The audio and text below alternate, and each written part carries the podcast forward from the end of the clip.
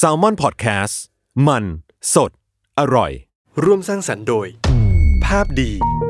ทวีสุข Panasonic Beauty มากกว่าเครื่องเป่าผมด้วยนาโนอี เทคโนโลยีล่าสุดที่จะเปลี่ยนทุกประสบการณ์ที่คุณเคยมีนาโนอีมอยส์เจอร์พลัสเพิ่มความชุ่มชื้นให้เส้นผมหลังใช้งานมากขึ้นถึง 18 เท่า พร้อมชะลอการเฟดของสีผมสำหรับคนชอบทำสีผม ดูแลความชุ่มชื้นทั้งเส้นผม หนังศีรษะและผิวคุณ Panasonic NA0J มีเทคโนโลยีนาโนอีที่ care only you นี่คือพอดแคสต์เจาะลึกเรื่องราวของโรคภัย ที่ใครๆก็อ่านไม่เคยรู้กับ โรคภัยใครรู้ สวัสดีครับ พบกับรายการโรคภัยใครรู้นะครับ กับผมเอกพรศรีสุขทวีรัตน์ครับ และเช่นเคยพบกับพี่หมอเล็กครับ ผู้ช่วยศาสตราจารย์ดรนายแพทย์กิติพงศ์สุนทราภา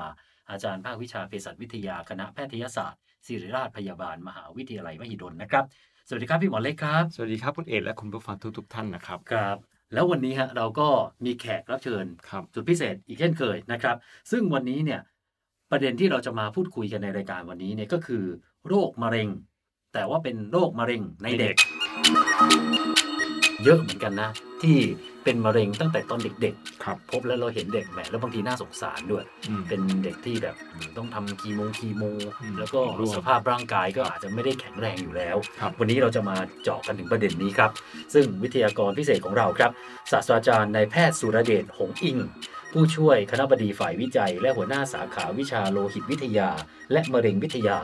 ภาควิชากุมารเวชศาสตร์ คณะแพทยศาสตร์โรงพยาบาลรามาธิบดี มหาวิทยาลัยมหิดลนะครับ สวัสดีครับอาจารย์ สวัสดีครับอาจารย์ สวัสดีครับคุณเอกสวัสดีครับหมอเล็กนี่นี่เดี๋ยวผมขอชมหน่อยนะคุณ ครับ คุณเอกนี่ตั้งแต่ออกรายการวิทยุหรือทีวีมาเนี่ย ครับ พูดชัดเจนมาก ครับ นี่นี่ประทับใจมากเลยนะ เป็นอาชีพ คือหนึ่งรอเรือรอลิง แล้วก็ชัดถ้อยชัดคำไม่รัว ครับ อืม ซึ่งเอ่อเอ่อผมว่า ใช่ professional ต้องเรียนรู้ MC เลยจริงๆเนี่ยต้องขอชมก่อน โอ้ขอบคุณนะครับ สวัสดีครับ เอาล่ะก่อนอื่นเรามาคุยเรื่องอ่ะเมื่อกี้เราได้เกรินกันแล้วนะมะเร็งในเด็ก ครับ ซึ่งไอ้มะเร็งในผู้ใหญ่เนี่ยเราก็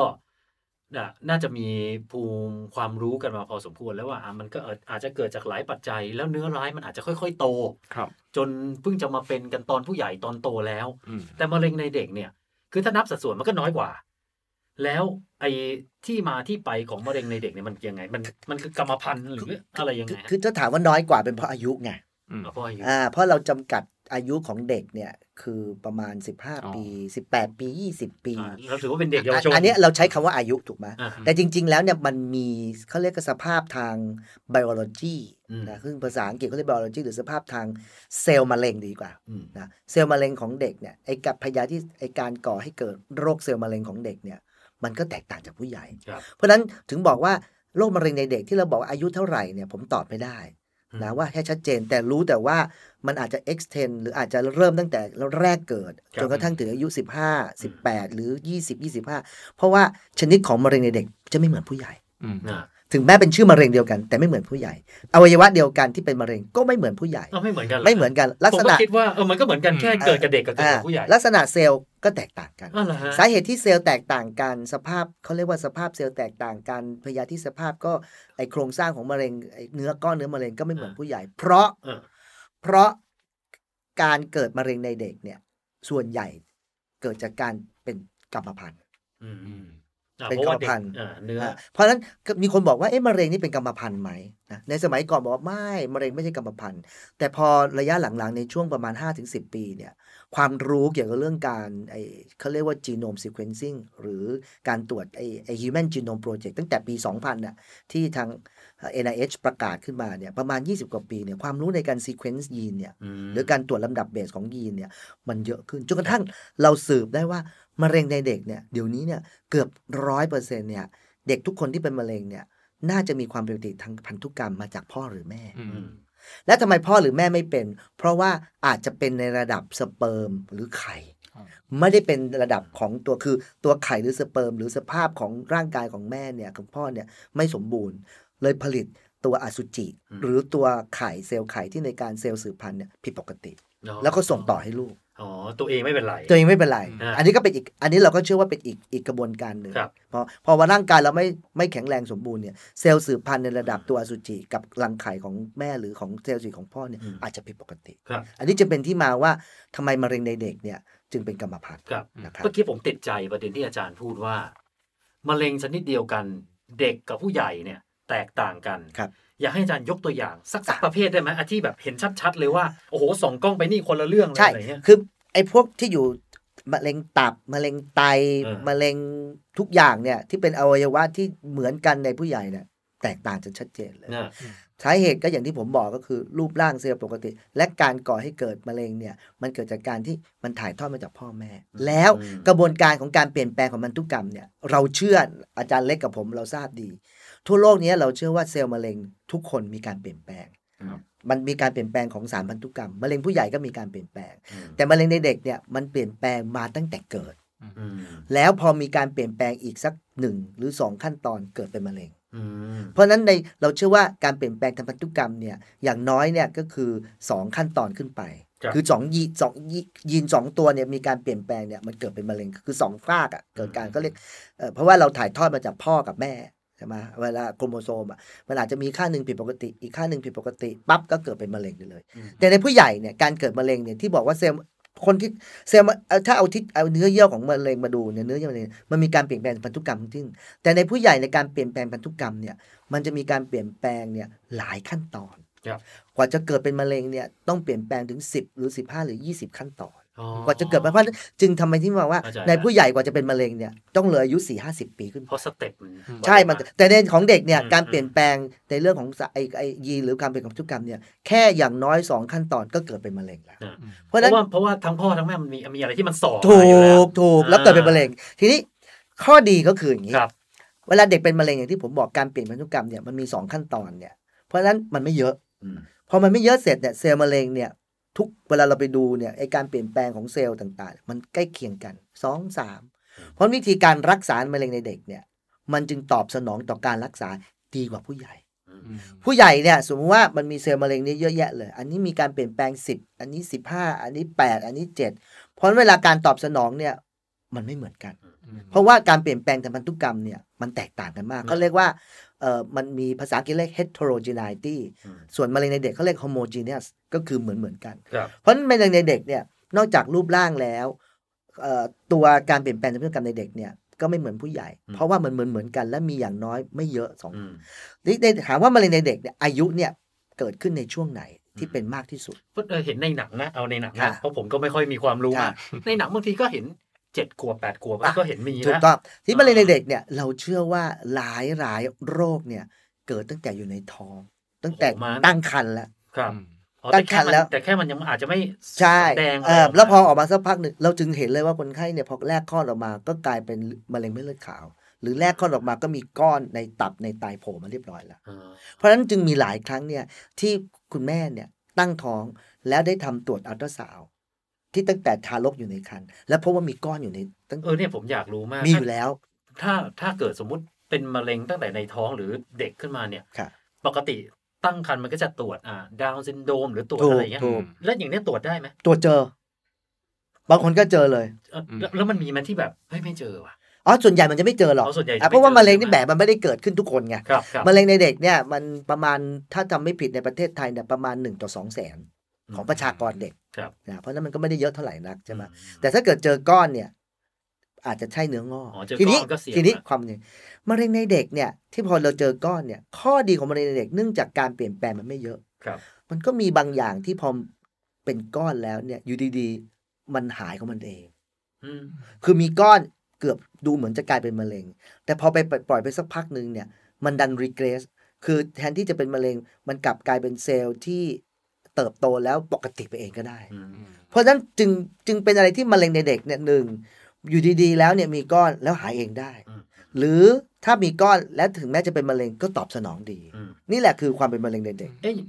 อ๋อใช่ครับ ผมมีทฤษฎีหนึ่งใน อืม เทียบกับมะเร็งผู้ใหญ่ครับ ครับ คือที่เขาบอกว่ามะเร็งผู้ใหญ่ใช้เวลาเป็น 10 ปี ถูก ถึงจะเห็นว่ามัน ถู เป็น ก ก้อนมะเร็ง ถูก หนึ่งสาเหตุก็คือเม็ดเลือดขาวเราเหมือนกับต้านมันอยู่ แต่ของมะเร็งในเด็ก ถ้าดูระยะเวลามันสั้นมาก ถูก จากเด็กมาเป็นทารกใช่ไหมฮะหกเจ็ดขวบก็เริ่มเจออ ม แสดงว่าเม็ดเลือดขาวในเด็กจะ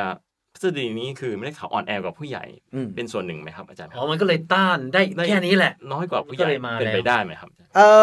ออันนี้ผมตอบไม่ได้ ครับ นะอันนี้ผมตอบไม่ได้ ครับ แต่ผมรู้แต่ว่าเนื่องจากว่ามะเร็งในเด็ก ครับ ที่เกี่ยวข้องกับภูมิต้านทานเนี่ย ครับ เอ่อเอ่อส่วนใหญ่แล้วมันเป็นมันก็เป็นไปได้เหมือนกัน คือภูมิต้านทานเซลล์คนละแบบ ครับ อืม อาจจะเล็ก ในผู้ใหญ่เนี่ยมันอาศัยผมพูดตรงๆคือ อืม T เซลล์ในเด็กเนี่ยอาศัยอาจจะอาศัย NK เซลล์ด้วย เซลล์คบ เพราะฉะนั้นมันก็คนละแบบนะครับ ทั้งนั้นถามว่าภูมิต้านทานจะเกี่ยวข้องกับมะเร็งไหม ก็อาจจะเกี่ยวข้องไม่มากนัก แต่ อืม เป็นไปได้แต่ ครั เป็ บ นไปได้เป็นไปได้ ที่ผมขอกลับไปนะที่เมื่อกี้อาจารย์บอกว่าเหมือนของเด็ก อืม รักษาตอบสนองดีอะไรดีเนี่ย ครับ แปลว่ารักษาง่ายกว่าเหรอ โอ้ง่ายเลย เออง่ายนี่พูดได้เต็มปากทันทีเลย ง่าย อา เล จารย์ ย เพราะฉะนั้นถามว่าตอนนี้มะเร็งในเด็กอันนี้เป็นในประเทศไทยนะครับ เดี๋ยวถามสถิติก่อนเนี่ยตอนนี้มะเร็งในเด็กเนี่ยเรามีประมาณเคสใหม่เนี่ยนะก็ประมาณประมาณสัก 1,200ถึง1,300 รายต่อปี อืม ในเด็กที่อายุ 1-15 ปีที่จะเป็นมะเร็ง ครับ แล้วมะเร็งในเด็กเนี่ยชนิดเนี่ยมันไม่เหมือนผู้ใหญ่ผู้ใหญ่ว่าเป็นได้ทุกออกอวัยวะ อืม มะเร็งในเด็กเนี่ยมีไม่กี่อวัยวะที่พบบ่อยที่สุดคือมะเร็งเม็ดเลือดขาว อืม อันที่สองคือเนื้องอกในสมอง อืม อันที่สามมะเร็งต่อมน้ำเหลือง อันที่สี่ก็คือมะเร็งอวัยวะต่างๆ เช่นต่อมหมวกไต ตับไตกระดูกกล้ามเนื้อแค่นั้นเอง อืม ไม่ได้มีอะไรเยอะแยะเลยมะเร็งในเด็ก แต่เมื่อกี้อาจารย์ยกตัวอย่างมามันก็ดูอันตรายหมดเลยนะ อ่า ซึ่งอะไรงองอ่ามีอะไรนะเม็ดเลือดขาว ใช่ใช่ใช่ใช่ใช่ อืม ทีนี้คำถามก็คือ เด็กเนี่ยมันมีตั้งแต่หนึ่งถึงยี่สิบยี่สิบห้ามะเร็งในเด็กเนี่ยอายุที่พบบ่อยที่สุดช่วงไหนก็คือตั้งแต่แรกเกิดเลย จนถึงห้าปี อืม เนี่ยเป็นพวกที่เจอบ่อยที่สุด อ๋อเกิดถึง เอ ห้า อ ขวบ พอลักษณะห้าปีก็จะลงมาละ แล้วจะไปโผล่อีกทีหนึ่งตอนอายุสิบกว่าขวบก็จะขึ้นเรื่อย อืม ทำไมเคิร์ฟมันเป็นอย่างนั้นนะฮะ ๆ เออ อันนี้ก็มีคน เออ ทำเนี่ย เออ เพราะว่าในขณะที่มันมีพอหลังจากที่มะเร็งในเด็กในช่วงห้าปีแรกเนี่ย ชนิดของมะเร็งเนี่ยที่มันเกิดขึ้นเนี่ยมันก็เป็นอีกชนิดหนึ่ง อืม ส่วนในช่วงที่ประมาณสิบกว่าปีขึ้นไปเนี่ย ความเป็นมะเร็งเนี่ยมันจะคล้ายๆเหมือนมะเร็งผู้ใหญ่ มันต้องอาศัยหลายสเต็ปในการเกิด อ๋อ เพราะฉะนั้นที่ใน 5 ปีแรกที่มันเกิดขึ้นเนี่ยมันกระบวนการการเปลี่ยนแปลงจะได้ที่ผมที่ผมบอกมีสองขั้นตอนน่ะ ครับ มะเร็งในช่วงของเด็กในช่วงแรกๆเนี่ยมีอยู่ประมาณเนี่ยสองสามสี่ขั้นตอน ครับ แล้วพอ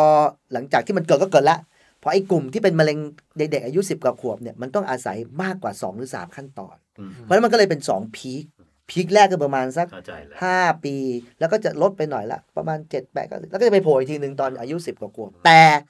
ถึงไงก็ตามตอนอายุ 10 กว่าขวบเนี่ยก็ยังไม่ได้สูงเท่ากับตอนอายุ 5 ปีแรก มะเร็งในเด็กเนี่ยมันจะประมาณอายุวัยรุ่นเนี่ยไม่ค่อยเยอะเท่าไหร่ เพราะฉะนั้นเราจะเจอเยอะมากในตอนห้าขวบแรก อย่างนี้ถ้าเกิดเจอมะเร็งไอ้ที่ 15 ปีผมขอเรียกเด็กโตแล้วกันนะครับ อืม เด็กโตรักษายากกว่าเด็กเล็กถูกไหม เก่งมากเลย อ่าใช่ ถูกต้อง ใช่ไหม ใช่ อ่า เยี่ยมมาก เพราะว่า นี่ผมเป็นคนที่ ถูก จำสกุลยังไม่แม่นเลย ใช่ เพราะว่ามะเร็งในเด็กเนี่ยแม้กระทั่งเป็นเรื่องคล้ายอวัยวะเดียวกันเนี่ยแต่พอมันชื่อเดียวกันเนี่ย อ่า แต่พอไปพบในอายุ 10 กว่าขวบ รักษายากกว่าตอนอายุ5ปี เพราะความซับซ้อนของเซลล์ อืม มันมีเยอะ นี่แหละจึงเป็นที่มาว่าที่เพราะว่ามันมันแปรผันตามอายุแล้วก็แปรผัน แต่อย่างไรก็ตามเนี่ยการรักษายังไงก็ยังดีกว่าผู้ใหญ่ ถึงคแม้รับ อายุสักสิบกว่าขวบก็ยังดีกว่าผู้ใหญ่ ผมถามอาจารย์หน่อยว่า ถึงแม้ว่าเด็กจะรักษายุ่งยากน้อยกว่าผู้ใหญ่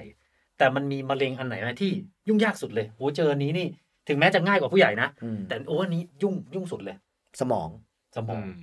เพราะอะไรอ่ะ เพราะว่าหนึ่งมันเป็นอวัยวะที่ควบคุมร่างกายทั้งหมด อืม แล้วมันอยู่ในกะโหลก อืม แล้วพอเราตัดออกไปเนี่ยมันจะมีทุพพลภาพ ครับเออเออวิธีการรักษาคืออะไร มะเร็งเนี่ยตอนนี้วิธีการรักษาเพราะเดี๋ยวเราจะมีวิธีคุณอาจจะต้องถามและความก้าวหน้าในการรักษามะเร็งคืออะไรมะเร็งตอนนี้เนี่ยเนี่ยส่วนใหญ่ก็รักษาอยู่ประมาณ ผ่าตัด สามขั้นตอนผ่าตัดเคมีบาลฉายแสง ฉายแสง ใช่แต่การฉายแสงในเด็กเราอยากจะหลีกเลี่ยงมากที่สุด อืม เพราะว่าฉายแสงเนี่ยมันจะส่งผลกับกระเทือนต่อการเจริญเติบโตของร่างกาย อืม อย่างมะเร็งสมองเนี่ยพอมีเนื้องอกในสมอง ถ้าคุณฉายแสงไปที่สมอง อ๋อ เนี่ย แล้วยิ่งเป็นสมองด้วย ใช่ นะ แล้วปรากฏว่าแสงเนี่ยมันจะทำลายเนื้อสมองที่ดี อืม ทำให้เด็กที่รอดชีวิตเนี่ยจากมะเร็งสมองเนี่ยจะมี IQ ต่ำ อืม เพราะเด็กพวกนี้ต้องเจริญเติบโต อย่างผู้ใหญ่เนี่ยเป็นมะเร็งสมองอายุสัก 70 คุณฉายไปเสร็จเขาก็มีปัญเขาก็มีปัญหาเหมือนกันเรื่องอัลไซเมอร์ แต่ 70เนี่ยอยู่อีกแค่ไม่กี่ปีอะอยู่สักสิปีก็เสียชีวิต แต่เด็กเนี่ยจะเจริญเติบโตจากอันเนี้ยไปถึงอายุ 5 60 แล้วเจริญเติบโตแบบ IQ ตก อืม เพราะฉะนั้น ถึ แสง ถึงขั้นยังเออเลยไหม เออ ได้ไหม เพราะตอนเนี้ยเราถึงจะมีวิธีวิธีการรักษา อืม พยายามจะลดจำนวนแสงลง หรือหลีกเลี่ยงไปเลย โดยใช้วิธีการรักษา โดยการเคมีบำบัดหรือ targeted therapy targeted therapy ก็คือการรักษาที่ไม่ใช่เคมีบำบัด แต่เป็นสารบางอย่างที่เป็นเฉพาะเจาะจงกับตัวโรค อ่า เนี่ยผมในผู้ใหญ่เขากำลังใช้กันเยอะเนี่ย ครับ แต่ในเด็กเนี่ยเราก็เริ่มมีอันนี้มาใช้กันเพื่อจะหลีกเลี่ยงการฉายแสง ไอไอ targeted therapy นี่คืออะไรฮะ ก็คือเรารู้อยู่แล้วว่ามะเร็งเนี่ยมันมีสารพันธุกรรมเปลี่ยนแปลง ครับ อ่ะเพราะฉะนั้นเราก็เอาสารพันธุกรรมที่เปลี่ยนแปลงที่ก่อให้เกิดมะเร็งเนี่ยหายาไปบล็อกตรงจุดนั้น อืม จั เฉ บ พาะที่เฉพาะอวัยวะ เฉพาะไม่เฉพาะไม่ใช่เฉพาะว่า ไม่ใช่ เฉพาะเจเนติกหรือเฉพาะยีนที่ผิดปกติ ตรงจุดนั้น ตรงจุดนั้นที่มัน ไม่ใช่ ก่อให้เกิดมะเร็ง อวัยวะ แล้ว อ๋อ ไปบล็อกตรงนั้นเลยที่ทำให้การทำให้ทำให้เกิดการทำให้เกิดการเปลี่ยนแปลงมะเร็งไปบล็อก อันนี้เขาเรียก targeted ซึ่ง targeted therapy ในผู้ใหญ่เนี่ยใช้เยอะ อืมอืม สาเหตุที่ใช้เยอะเพราะว่าในผู้ใหญ่เนี่ยมันมีการเปลี่ยนแปลงทางยีนนี่เยอะ ครับ ก็เลยมียาให้ลองใช้เยอะ และอย่างหนึ่งคือบริษัทยาเนี่ยมักจะไม่ค่อยวิจัยมะเร็งเด็ก เพราะว่าได้เงินน้อย อืมเรื่องเศรษฐกิจ อ๋อเป็นเรื่อง เออ รื่อง เพราะฉะนั้นจึงเป็นปัญหาว่าทำไมผมถึงสนใจเรื่องมะเร็งเด็กหนึ่งถ้าเราทำความเข้าใจกับมันดีๆ อีกหน่อยเนี่ยนี่คือความหวังของพวกเราที่หมอมะเร็งเด็กคือหนึ่งเราจะพยายามจะหลีกเลี่ยงการฉายแสง เราจะลดการใช้ยาเคมบัดลง แล้วหายาพวกเนี้ยไปทำลายเฉพาะหรือ targeted สำหรับมะเร็งเด็ก อืม เพราะว่าถ้าเราค้นคว้าเรื่องนี้มา เด็กทุกคนก็จะเจริญเติบโตเป็นผู้ใหญ่ ที่ไม่ทุพพลภาพจากการรักษา อืมอ๋อเข้าใจแล้วก็อันนี้ก็เป็นแบบเหมือนกับแนวทางแบบ ใช้คำว่าอุดมคติได้ไหมที่อยากจะทำที่สุด ไม่ใช่อุดมคติ อืม มันเป็นความจริงอะ อืม เจ้าอุดมคติรู้สึกเหมันฝันแต่เราอยากท ำ ทีนี้ก็อย่างที่อาจารย์เล็กกับผมเนี่ยทำก็คือเรื่องอิมมูโนเทอราปี ครับ นะเพราะเราก็ทำอีกอันหนึ่งเหมือนกัน เพราะว่าในเด็กเนี่ยเราก็เชื่อว่าสาเหตุที่เป็นมะเร็งที่อาจารย์เล็กบอกเนี่ยว่าอิมไอ้ระบบภูมิคุ้มกันอาจจะตกได้ใช่ไหมเราก็สามารถที่จะเพิ่มภูมิคุ้มกันได้ อืม นะทีนี้เราก็มีการเพิ่มภูมิคุ้มกันเนี่ยโดยการที่ใช้ในหลายรูปแบบ เช่นเพิ่มแอนติบอดีหรือไปทำให้เม็ดเลือดขาวมันแข็งแรงแล้วก็ทำลายเซลล์มะเร็ง อันนี้ก็มีเหมือนกันที่เราทำในในมะเร็ง ครับ เด็ก ปกติที่เราเจอเมื่อกี้อาจารย์บอกว่า ปีหนึ่งเราประมาณเจอพันสา พัน ม กว่า ใช่ พัน ไหม สามร้อยคน ไอ้รักษาหายเนี่ย อ่า เปร์เซ็น นี่ ต์ ก็แบบเป็นคำถามที่ดีมากเลย ตอนนี้มะเร็งในเด็กที่รักษาด้วยการรักษายาเคมแบบปลูกเอ่อผ่าตัดฉายแสง แล้วการปลูกถ่ายไขกระดูก อืม ซึ่งการปลูกถ่ายกระดูกเนี่ยเหมาะมากเลยสำหรับลิวคีเมีย แล้วลิวคีเมียเป็นโรคที่พบมะเร็งที่พบบ่อยที่สุดในเด็กประมาณ 30%เ ครับ พราะฉะนั้นเรารักษาเนี่ยด้วย 4 วิธีการผ่าตัดเคมบัดนะครับเอ่อแล้วก็เอ่อฉายแสงเนี่ยอันนี้สำหรับมะเร็งที่เป็นก้อน ครับ นะแล้วก็มะเร็งลิวคีเมียด้วยนะแต่การที่เราจะใช้ไอตัวที่เป็นการปลูกถ่ายเนี่ยเราเพิ่มจากมะเร็งเม็ดเลือดขาว อืม ซึ่งถ้ารักษาเอ่อไม่ได้ด้วยยาเคมบัดเราอาจจะต้องปลูกถ่ายไขกระดูกหรือสเต็มเซลล์ อืม นะอันนี้ก็เป็นอีกอันหนึ่งเพราะโอกาสที่หายเนี่ยทั้งหมดเดี๋ยวนี้มะเร็งในเด็กเนี่ยถ้ามีอยู่สี่คนสามคนจะหายขาด ขาดเลยเหรอ อืมผมเนี่ยมี นะฮะ ผมกลับมาเมืองไทยยี่สิบห้าปีเนี่ย ผมรักษาคนไข้ผมเรียกว่าโอ้โหหลายพันคนนะอาจจะเกือบถึงหมื่นก็ได้นะที่ผ่านผ่านหูผ่านตาผมเนี่ยนะครับ มีคนไข้เนี่ย ที่ผมพยายามรักษาโดยใช้วิธีการที่บอกว่าพยายามหลีกเลี่ยงการใช้แสงพยายามอะไรนะไปจบโคลัมเบียก็มี อืม เป็นนักเรียนแพทย์หลายคนก็มี ครับ เพราะเราพยายามที่จะไม่ฉายแสงไม่ทำอะไร แล้วก็เนี่ย อืม เด็กพวกเนี้ยหายเจริญเติบโตตอนเนี้ยเป็นเอ่ออายุผมจำได้ว่าคนไข้ที่ผมเนี่ยมาตั้งเอ่อที่ผมรักษาเนี่ยยีกว่าปีที่แล้วเนี่ยมีหลายคนเลยที่ตอนเนี้ยเป็นนักเรียนแพทย์ไปแล้ว ครับ เป็นวิศวกรก็มี อืม เป็นนักกฎหมายก็มี ครับ แล้วเมื่อกี้อาจารย์บอกสามในสี่หายแล้วปกติเลย อืม แล้วหนึ่งในสี่ที่เหลือเนี่ย คือ ก็ ถึงขั้นเสียชีวิตไหมหรือว่า เสียชีวิต เสียชีวิตเลย อ่าซึ่งตอนเนี้ยเราก็พยายามจะให้ไอ้หนึ่งในสีที่เสียชีวิตเนี่ยกลับคืนมา อืม แล้วไอ้สามในสีที่มีชีวิตอยู่เนี่ยลดทุพพลภาพ ครับ โดยการหาแนวทางการรักษาใหม่ อืม ๆ นี่แหละคือสิ่งที่อยากจะทำ และที่เสียชีวิตส่วนใหญ่เนี่ยเขาเสียจากแบบอะไร เพราะว่าด้วยเนื้อร้ายมันมาก มันเยอะ อ่ะ เกินหรือ แม่ อะไร อันนี้ก็เป็นคำถามที่ดี ก็มีคนบอกว่ามะเร็งในเด็กอย่าไปรักษาเลย เพราะเด็กเนี่ยนะอืมอ่อนแอเออเดี๋ยวทำอะไรก็เสียชี ทำ วิ คี ต โมไปเดี๋ยวก็ยิ่ง ใช่ แย่ ใช่ เข้าไปใหญ่ ปรากฏว่า หารู้ไหมว่าเด็กเนี่ยทนต่อยาเนี่ยได้ดีกว่าผู้ใหญ่ อ่าฟื้นฟูดีกว่า จริง เด็กเนี่ยทนต่อยากินบัตรดีมากเลยนะผู้ใหญ่เนี่ยแค่เห็นยาก็อาเจียนละอ่าแต่ว่าเด็กที่ vulnerable หรือเด็กที่แบบทนสภาพต่อยาไม่ได้เนี่ยคือต่ำกว่าขวบ เพราะฉะนั้นจะเห็นได้ว่าการรักษามะเร็งในเด็กเนี่ยโอกาสอัตราเสียชีวิต พวกต่ำกว่าขวบเนี่ย พวกเนี้ยจะยากจนกระทั่งพอหลังขวบไปแล้วพวกเนี้ยโอ้อาการดี เริ่มเริ่มที่จะ โอ้ เติบ ดี โต ดีดีเลย แวอ่ะ แล้วอันเนี้ยก็คือรักษาแต่อย่างไรก็ตามโดยรวมๆแล้วก็ประมาณสามในสี่อีกหนึ่งในสี่เนี่ย ไม่หายก็จะเสียชีวิตไป จากการที่โรคมันกลับ อาจารย์ครับและที่ผมทราบมาว่ารามาธิบดีกำลังทำวิจัย เพื่อหาแนวทางการรักษาใหม่โดยใช้เซลล์บำบัด ใช่ ตรงนี้เป็นยังไงบ้าง เออโอ้อันนี้ก็เนี่ยเนี่ยแหม้อาจารย์เล็กก็ถามเดี๋ยวเราพวกเราลืมไปเลย คือตอนเนี้ยอาจารย์เล็กกับผมก็ทำงานเขาเรียกว่าคาทีเซล อืม อ่ะก็คือการตัดต่อยีนของเม็ดเลือดขาว เพราะเรารู้ว่ามะเร็งเนี่ยภูมิต้านทานมันตก เราก็เอาเม็ดเลือดขาวนี่ออกมาเนี่ยแล้วก็มาทำในห้องห้องปฏิบัติการอย่างดีเลยนะ อืม แล้วก็นำยีนเนี่ยที่เขาเรียกว่าการเอนจิเนียร์นะโดยการโคลนยีนที่ทำให้เม็ดเลือดขาวเนี่ยไปกินเซลล์มะเร็งได้ดีขึ้น โดยโดยใช้วิธีการนำเข้าไปในเซลล์เนี่ยเราต้องใช้เลนติกไวรัสเอามันเป็นเรื่องของเทคโนโลยีเนี่ย ครับ ซึ่งอันเนี้ยที่ต่างประเทศเนี่ย approve แล้วนะนะที่อเมริกาเนี่ยที่โนบริษัทโนวันติสอันนี้เอ่ยชื่อได้เลยนะ ครับ เขาผลิตเนี่ยเข็มหนึ่งเนี่ยประมาณ 15 ล้าน บาทต่อหนึ่งครั้ง 15 ล้านบาท ใช้กี่เข็มอะ เข็มเดียว แล้วเราทำเนี่ยต้นทุนตอนเนี้ยเหลือประมาณ 7 0 0 0 0 0 บาท โอ้โห แล้วเราก็สามารถจดสิทธิบัตร สิบ มี เท่ามี มีพาเทนต์เป็นของเราได้ อืม ซึ่งตอนเนี้ยผมกับอาจารย์เล็กเนี่ยก็กำลังจะทำวิจัยเรื่องนี้ต่อ ม เพื่อที่จะเอาไปผลิตและให้คนไทยได้ใช้ของถูก แล้วก็ได้ผลคุณภาพเท่าเทียมกับที่ต่างประเทศ นี่แหละคือคาทีเซล นะ นี่แหละที่สิ่งที่เราประสบความสำเร็จตอนเนี้ยและเราสามารถไปจดสิทธิบัตร แล้วสามารถที่จะนำไปสู่ท้องตลาดได้ อืม อืม เอ๊ะเท่ากับว่าถ้าเกิดสมมุติใช้ไอ้ระบบคาทีเซลที่บอกว่าเป็นแบบภูมิคุ้มกันเนี่ย ถูก เท่ากับก็จะทำให้ภูมิคุ้มกันตัวเรามันสูงขึ้น ถูกต้อง เพื่อไปฆ่าเซลล์มะเร็ง ถูกต้อง ซึ่งตอนเนี้ยเราจะใช้ไอ้ตัวเนี้ยคาทีเซลสำหรับคนที่ที่คุณเอกถามผมว่าไอ้เหลืออีกหนึ่งในสี่แล้วไม่หายไอ้เนี่ยจะไปเสริม อ๋อ ไปเสริม ค่ะทีนี้ก็มีคนเขาบอกว่า ในเมื่อเรารักษาตอนแย่ๆเนี่ยแล้วมันยังหายทำไมไม่ไปใส่ในตอนแรก ตอนเนี้ยเราก็ขยบจากคาทีเซลเนี่ย อืม ไม่ใช่มารักษาตอนที่โรคกลับแล้วไปรักษาตั้งแต่แรกเลย อืม เพราะฉะนั้นโอกาสที่งานวิจัยที่เราบอกเนี่ยมันจะมีโอกาสใช้ได้เยอะขึ้น อ่า เพียงแต่ว่าไอ้ตัวที่ดูแลเม็ดเลือดขาวที่มันเป็นเฉพาะเนี่ยมันเป็นทาร์เก็ตเต็ดอย่างหนึ่ง อืม คือมะเร็งเม็ดเลือดขาว ชนิดนี้ก็ต้องรักษาด้วยทาร์เก็ตตัวยีนตัวนี้ อืม เพราะมันจะเป็นลักษณะ ไม่ใช่ personalize ไม่ใช่ว่าแบบเดียวแล้วครอบจักรวาล ถูก อ่า เพราะฉะนั้น ต้อง ถามว่า เฉพาะของมัน นอกจากมะเร็งนอกจากไม่เลือดขาวแล้วตอนนี้มันมีการผลิตคาสำหรับอวัยวะอื่นมะเร็งที่อื่นอีก อืม เช่นในเด็กเนี่ยนะ เช่นมะเร็งต่อมหมวกไตมะเร็งสมองตอนนี้เรากำลังทำกันอยู่ เพราะฉะนั้นพอเปลี่ยน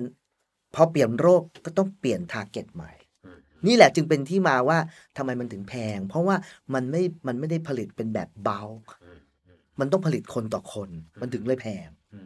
มโอ้โห ยุ่งยากมากนะ ถูก แล้วอย่างนี้เนี่ย แต่ยุ่งยากยังไงเราก็ทำได้เองในบ้าน ครับ เรา ซึ่งผมมั่นใจว่าอันเนี้ยเป็นอะไรที่เราเป็นแห่งแรกในอาเซียนเลย เนี่ยอันนี้เป็นไปได้ไหมว่าเราจะเห็นภายในกี่ปีกี่ปีหมายถึง อ๋อนี่เสร็จแล้วเสร็จแล้ว ไม่หมายถึงแบบที่อนุญาตเลยอนุมัติแล้ว ภายใน 3 ปีข้างหน้า สามปีนะ ใช่ เพราะว่าตอนเนี้ยเราก็มีบริษัทที่ไปบริษัทเหมือนบริษัทฟาร์มาเลยแหละ ที่นักลงทุนมาลงทุนนกคนไทยกันเองเนี่ยมาตั้งห้องปฏิบัติการ ให้ได้มาตรฐานโลกโลกเลยก็คือ world GMP เนี่ย อืม และเอาผลงานที่ผมไปเนี่ยไปไลเส้นและส่งให้ไปผลิต คือเหมือนบริษัทยาแบบ Novartis แบบ Roche แบบอะไรอย่างนั้นเลยที่เราทำขึ้นมาในประเทศไทย เพราะเราต้องการให้ประเทศไทยเนี่ยเป็น blue ocean ในเรื่องของฟาร์มา ครับ เพราะตอนนี้เราผลิตยาไม่ได้เลยนะ อ่าย านี่เราผลิตยามะเร็งหรือยาอะไรก็ตาม เราผลิตไม่ได้เลย อืมอันนี้เท่ากัต้อบ ง ว่า ซื้อเขาหมดเลย ถ้าอันนี้เสร็จอ่าเรียบร้อยเนี่ย ก็ไม่ใช่แค่เด็กละ ถูก มะเล็งผู้ใหญ่ ใช่เลยตอนเนี้ย เออ เพราะก็ผมกับอาจารย์อ่ะเอ่อกับหมอเล็กเนี่ย เรากำลังจะทำอีกมะเร็งอีกหลายมะเร็ง อืมอืม เรากำลังลงลงหลายตัวเลย เอออื อืม ก็ถือว่าถ้าอันนี้มันสำเร็จมันมันต่อยอดได้ละ เพราะเราใช้สะ ได้แล้ว เพราะเราใช้ core structure หรือ core facility อันเดียวกัน อืม แล้วก็ต่อไปอีกหลาย ๆ โลก อืม อืมน่าภูมิใจนะครับ โอ้อันนี้มันก็คือก่อนหน้านี้เคยคุยเรื่องเนี้ยกับหมอเล็กแล้ว ครับ แต่ไม่คิดว่าเออมันมันเสร็จแล้วแล้วมันอยู่ในอนาคตที่ใกล้มาก ใช่ เพราะผมอ่ะเคยได้ยินเรื่องเนี้ยจากหมอเล็กเมื่อหืมเจ็ดปี อ่านแล้วนะครับ นานน่าจะ เนี่ยก็ ร่วมสิบปีแล้วนะ หมอเล็กกับผมเนี่ยเราทำงานร่วมกันเนี่ย โอ้โห เนี่ยกำลังจะไปทำต่ออีกหลายโลกเลยทีนี้ ผมดีใจครับเพราะอาจารย์เป็นอาจารย์ผมเลยต้องบอกกันว่าอาจารย์เป็นโรลโมเดลของผมเลยนะครับ ผมก็จะชวนอาจารย์เล็กเนี่ยเพื่อจะทีนี้เราก็พยายามจะบอ ค ก รับ ว่า พอเราทำแพลตฟอร์มนี้เสร็จแล้วเนี่ยเราก็อยากเห็นแพลตฟอร์มที่มีนักลงทุน อืม มาลงทุนงานวิจัย อืม ซึ่งเราก็อยากจะเห็นว่าไอ้งานวิจัยเนี่ยผมจะบอกได้เลย อันเนี้ยมันทำต่อได้ไม่ได้เนี่ยแล้วมาช่วยกันลงทุน เพื่อประเทศไทยเนี่ยเราจะได้ผลิตของที่มีพาเทนต์ อืม คือเราไม่เข้าใจไงคำว่าพาเทนต์หรือสิทธิบัตรคืออะไร ครับ เพราะฉะนั้นพอไม่พอเราไม่มีสิทธิบัตรเนี่ยเราทำอะไรไม่ได้เลยนะ อืม เราต้องซื้อเขาตลอด เพราะฉะนั้นอันนี้คือสิ่งที่นักวิจัยจะต้องรู้ และอันนี้มันผมว่ามันเป็นความต้องการสองขาที่ไม่บรรจบกัน ถูก คือนักลงทุนเนี่ยบางทีอยากลงทุนนะ แต่ตรงไหนอะไม่รู้ว่า ใช่ ไหนมันเวิร์กขณะที่นักวิจัย ได้ยินเสียงบ่นว่าไม่มีเงิน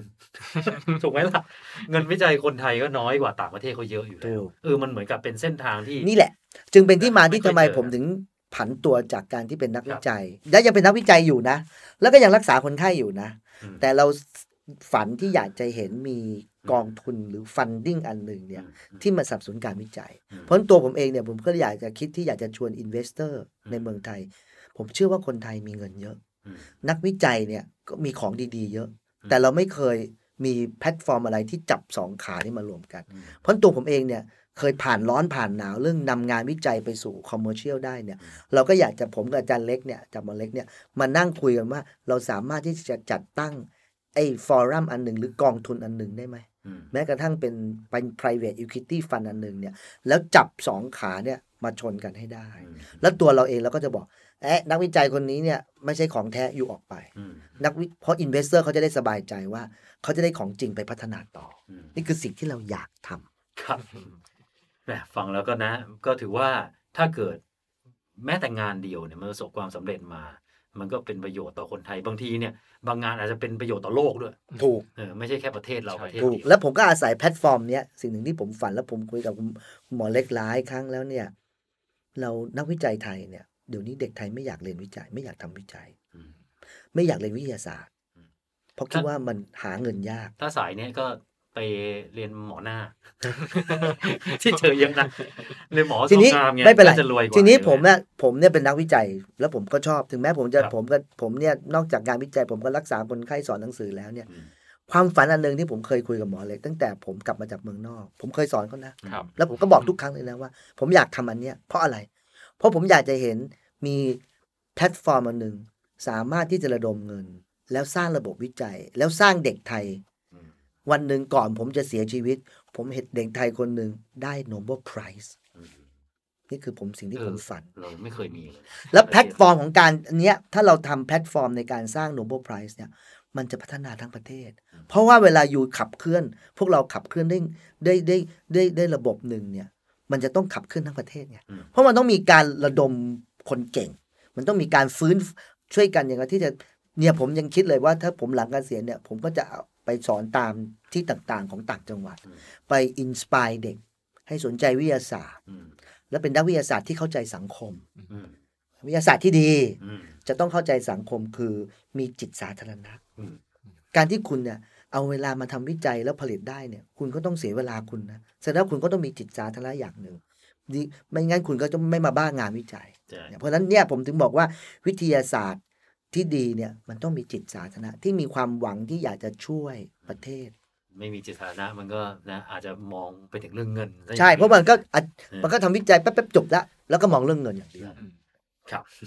เอาละฮะวันนี้นะต้องขอบคุณนะครับ ขอบ ครับ คุณครับอาจารย์ สวัคสดีครั รับ บ ขอบคุณครับนะคุณผู้ฟังนะครับ ก็ถ้าเกิดฟังแล้วเนี่ยนะมี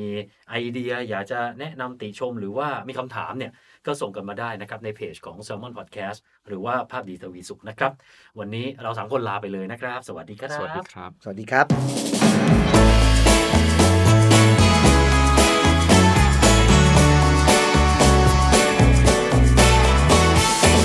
โรคภัยไข้รู้